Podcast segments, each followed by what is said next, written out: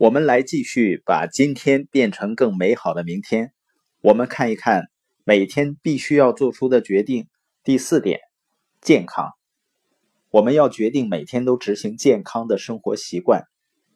杜克大学医学院医生呢有一项研究报告说啊，不经常锻炼、身体健康差的人，死于心脏病的几率比身体强壮的人高出四倍。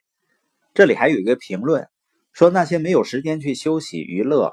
或者总是忙于工作的人，迟早会有时间来生病。还有另外一个医生的评论，他说，中年时候所进行的锻炼能延缓身体上和心理上的衰老过程。约翰呢谈到了他自己的情况，他在四年前患了心脏病，通过治疗呢，他很快康复了。那在治疗期间呢，他每天都坚持健康饮食，并且呢坚持锻炼。那大概三年前呢。他的心脏病医生对他说：“啊，你不必为自己的健康担心了，不要再把自己看成是一个心脏病人了。你的身体状况挺不错的。”他不应该告诉约翰这些的，因为约翰从那个时候呢开始放松锻炼，开始随便饮食了。大约在一年里呢，他又旧病复发了，直到最近他才开始康复。所以呢，遵循每一天的约束，每天都要做出正确的决定是非常重要的。现在的问题呢，其实不是我们不知道什么是正确的决定，是吧？我们从来不是因为缺乏知识而受苦，我们经常是因为缺乏约束而受苦。我们知道自己不需要更多的指引，不需要更多的教育，我们只是经常不得不回头来面对现实。关于健康的，马克吐温曾经说过一段话，他说：“如何保持健康呢？就是吃你不喜欢吃的东西。”喝你不喜欢喝的东西，做你不喜欢做的事情，你就可以保持健康了。每天都要为健康做出正确的决定，这件事很重要。第五个决定呢，就是人际关系，要决定呢，每天都要投资在健康的人际关系上。关于人际关系呢，有一个统计学的数字，说任何一个人通过另外的四个人就可以认识世界上的任何其他人。你和整个世界呢，已经建立起一种网络关系。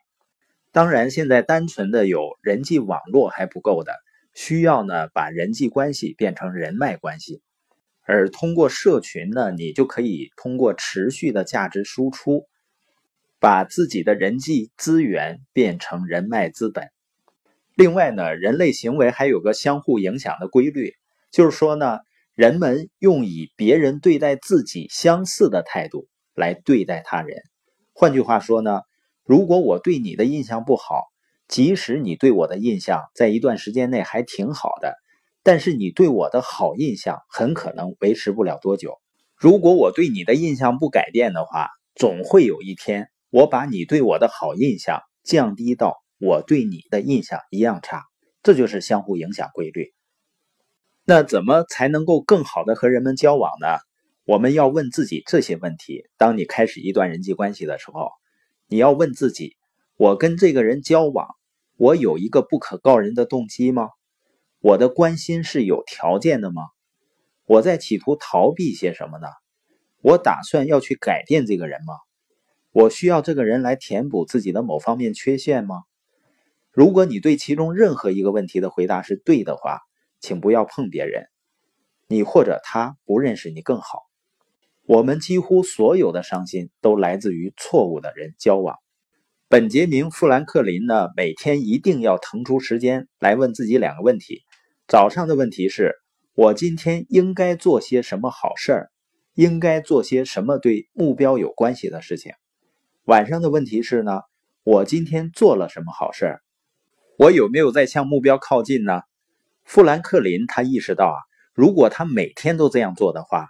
好事呢就会复合增长，你就会为很多人做很多事情，终有一天呢你会感到惊奇。你可以说呢，我为很多人的生活带来了不同，你为此而得到赞赏。有一个成功人士说啊，我一生付出不懈的努力，让我在一夜之间成功。所以呢，让你每一天的决定都成为正确的决定，让每一天所受的约束成为正确的约束。并且每天都这么做，日复一日，年复一年，终于有一天，它会复合增长起来。终于有一天呢，你会惊喜的。你不太会为自己周围的人感到惊喜，你还会为你所做的事情感到惊喜。而你知道，你不是在一天之内做了所有的这些事情，而是你每天都那么做。这是你每天都那么做，所以呢，终于有一天你会因此而得到赞赏。你就是通过这样的方法，把今天变成更美好的明天的。